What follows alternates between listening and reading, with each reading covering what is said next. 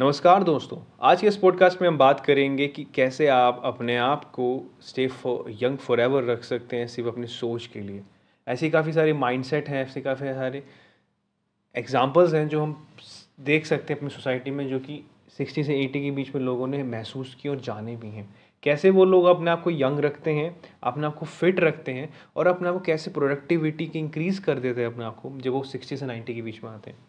जीवन भर के सारे के सारे अपना पूरे का पूरा ध्यान लगाकर अपने आप के एक्सपीरियंस को देखते हुए जोसो मर्फी ने पावर ऑफ़ सबकॉन्शियस माइंड लिखी, जहाँ पर उन्होंने एक चैप्टर में रिवील भी किया है कि कई सारे इंटरव्यूज़ लेने के बाद मैं इस कंक्लूजन में पूछा हूँ कि सक्सेस की कोई उम्र नहीं होती है। कई सारे लोग सिक्सटी के बीच में आते आते अपने आप को रिटायरमेंट समझते हैं, पर वही एक एज होती है जो बहुत ज़्यादा प्रोडक्टिविटी होती है, अगर हम कंपेयर करें ट्वेंटी से हर एक पर्सन की लाइफ में। काफ़ी सारे ऐसे एग्जाम्पल्स हैं, जो कि आपको ये दर्शाएँगे, ये बताएँगे भी कि कोई सक्सेस की कोई एज नहीं होती। So hey guys listening my podcast on how to stay young at your old age Joseph Murphy ने जब इन सब का इंटरव्यू किया तो उन्होंने पाया कि काफ़ी सारे लोगों में एक ऐसी कॉमन ट्रेड्स थे, जो कि इनको कंटिन्यू अपनी ओल्ड एज में भी कंटिन्यूटी काम करने के लिए प्रेरित करते रहे। Patience kindness love goodwill happiness wisdom समझदारी, ये सारी ऐसी क्वालिटी थी जो उनकी ओल्ड होते ओल्ड एज के आते आते और बड़ी थी। उन्होंने अपने माइंडसेट को सीखने के तौर पे रखा, हमेशा की तरह। इन्होंने ये चीज़ रिवील भी करी है कि कई सारे लोग, वो खुद पे भी अप्लाई करते थे कि जब हमने ये चीज़ सोचनी स्टार्ट करी थी कि यार ये समय पे काम होना चाहिए, ऐसे नहीं होगा, ये होगा तो वो ये सोचते थे कि समय ही उनके लिए महत्व करता है। जब उन्होंने समय से हट के चीज़ों पे ध्यान देना स्टार्ट किया कि हम चीज़ें कैसे और अच्छी कर सकते हैं तो सारी सारी कहानी पलट गई थी। इससे जोसो मर्फी ने ये ये एक एग्ज़ाम्पल भी रिवील किया था और एक कहा भी था कि एक एग्ज़ाम्पल में लोगों को ये भी देखा गया है कि जब उनकी डेडलाइन कंप्लीट नहीं होती तो वह ज़्यादा स्ट्रेस और बर्नआउट हो जाते हैं as compare to other things से।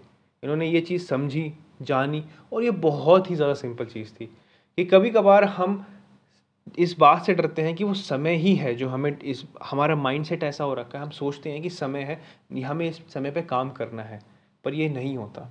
हम सिर्फ़ उस इमेजिनरी थिंग के बारे में सोच रहे हैं, जो कभी एग्जिस्ट ही नहीं करती। थर्ड पार्ट ये था कि पैंसठ से नाइन्टी फाइव की जो एज होती है, वो काफ़ी प्रोडक्टिविटी इनके लिए बढ़ जाती है एज़ कंपेयर ट्वेंटी से। जो उन्होंने माइंड सेट रखा कंटिन्यू सीखने की इच्छा करी तो हाँ ये बहुत पार हुआ।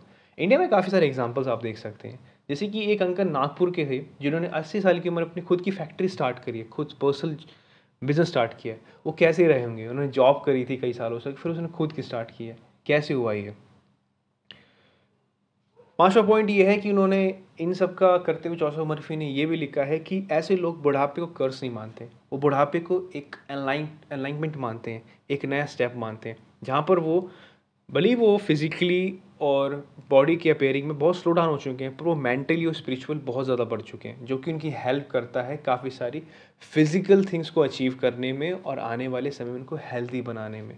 एक एग्ज़ाम्पल उन्होंने बताया था कि 65 के आसपास उनका एक दोस्त था जो कि एग्जीक्यूटिव था अच्छी चीज़ों के बारे में। एक एक ऑफ़िस में एग्जीक्यूटिव था, जहाँ पर उन्होंने देखा कि कैसे उन्होंने, उनसे जब बात करी तो उन्हें रिवील किया कि अब वो रिटायरमेंट में आ रहे हैं, पर वो ऐसा महसूस कर रहे हैं कि किंडर से फ़र्स्ट फ़र्स्ट क्लास में आ रहे हैं। उन्होंने अपने आप को ऐसा प्रोत्साहित किया।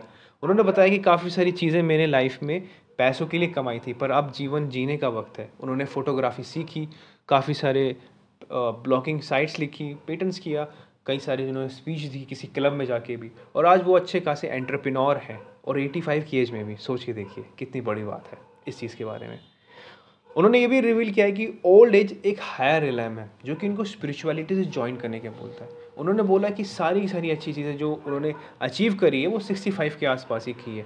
उन्होंने हमेशा ही माना है कि डाइट और एक्सरसाइज एक मुख्य पार्ट रहते हैं रूटीन का, पर उससे इम्पोर्टेंट चीज़ जो रहती है, वो होती है आपका माइंड सेट आपकी थिंकिंग जैसे आप सोचते हो, वैसे ही बन जाते हो। भगवत गीता में भी ये कहा गया है कि जैसे आप अपने मन को विचार के हिसाब से करते हो, वैसी आपकी प्रवृत्ति, आपके आपके देखने का ढंग, समझने का ढंग सारा चेंज वही हो जाता है।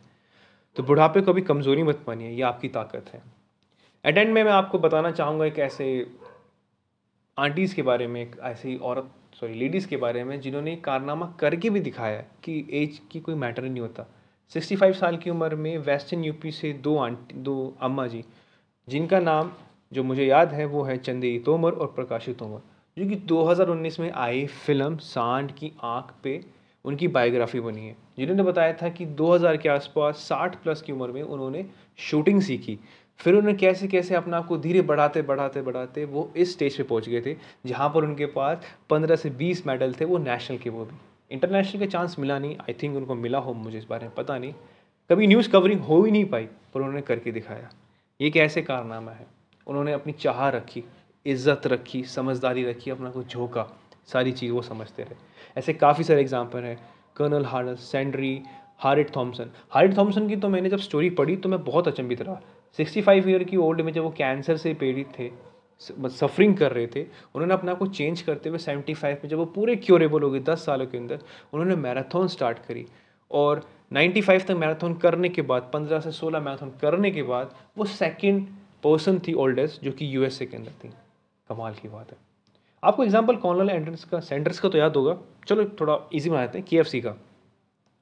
के एफ़ सी के जो फाउंडर थे कर्नल हार्लन सेंड्रूस उन्होंने सिक्सटी सेवेंटी के आसपास सक्सेस पाई थी, वो भी दो साल के लिए। उसके बाद उनका देहांत हो गया था।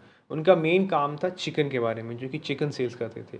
उन्होंने रेसिपी बेची कई शहरों में जा जा के कई रेस्टोरेंट में, और उनका सात सौ करोड़ के आसपास मिलियन डॉलर का एक अच्छा खासा रिवेन्यू है। तो हाँ सिक्सटी फाइव हो या नाइन्टी फाइव या एटी, आप कभी भी बूढ़े नहीं होते हो। अगर आपकी सोच बूढ़ी है तो आप हो सकते हो। और ऐसा बतेरी बार देखा गया कि तीस साल का आदमी बहुत फील करता है low as compare to eighty बहुत अचीव बहुत हैप्पी है। वो रीज़न देखते हैं। वो चीज़ें हैं जो इनके बारे में हमेशा काम करती है। जॉब कि करने के लिए आप करो, अपना बिज़नेस स्टार्ट करो बट कभी हार मत मानो। ये हार मारना ही आपकी थिंकिंग को नेगेटिव कर देता है। चेंज करिए इन्जॉय कीजिए, चीज़ इन्जॉय करने के लिए लाइफ इन्जॉयमेंट है। कोई ऐसी कोई पज़ल नहीं है मतलब आपको सॉल्व ही करनी है। थिंक अबाउट इट टाइम लीजिए। टाइम लेना बहुत ज़रूरी है। ठहरिए, ठहराव को महसूस कीजिए। हर चीज़ें महसूस कीजिए। और इस महसूस के अंत में मैं इस पॉडकास्टिंग सीरीज़ को, जो कि आपकी पावर ऑफ़ सबकॉन्शियस माइंड को मैं इसको यहीं विराम देता हूँ।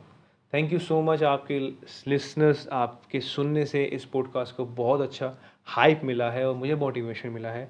मैं आने वाले समय में अच्छी अच्छी बुक रिव्यूज़ दूँगा आपको, ताकि आप हमारे जैसे रीडर्स जो जो सुन रहे हैं वो इन चीज़ों को समझ सके, देख सके जाँच सके और अपनी लाइफ में अप्लाई कर सके। और अगर आपको चंदेरी तोमर के बारे में ज़्यादा पढ़ना है तो विकीपीडिया में जाइए, वहाँ पर आपको बहुत कुछ मिल जाएगा। पर कमाल कर दिया, धुआँ उठा दिया अम्मा जी ने भी, कसम से। और एक बात और हब हॉपर ने एक नया अनाउंसमेंट किया है पॉडकास्टिंग अवार्ड्स के बारे में। तो मेरी A S dot H U T O S H eight six double eight Instagram I D पर जाइए, वहाँ पर लिंक शेयर मिलेगा आपको। वहाँ वोट कीजिए प्लीज़ वोट कीजिए मेरे को, ताकि मैं आपका मूवी मैजिक मेरा है बेस्ट राइजिंग स्टार में। जाके देखिए चेक करिए, आपको अच्छा ही मिलेगा। Thank you so much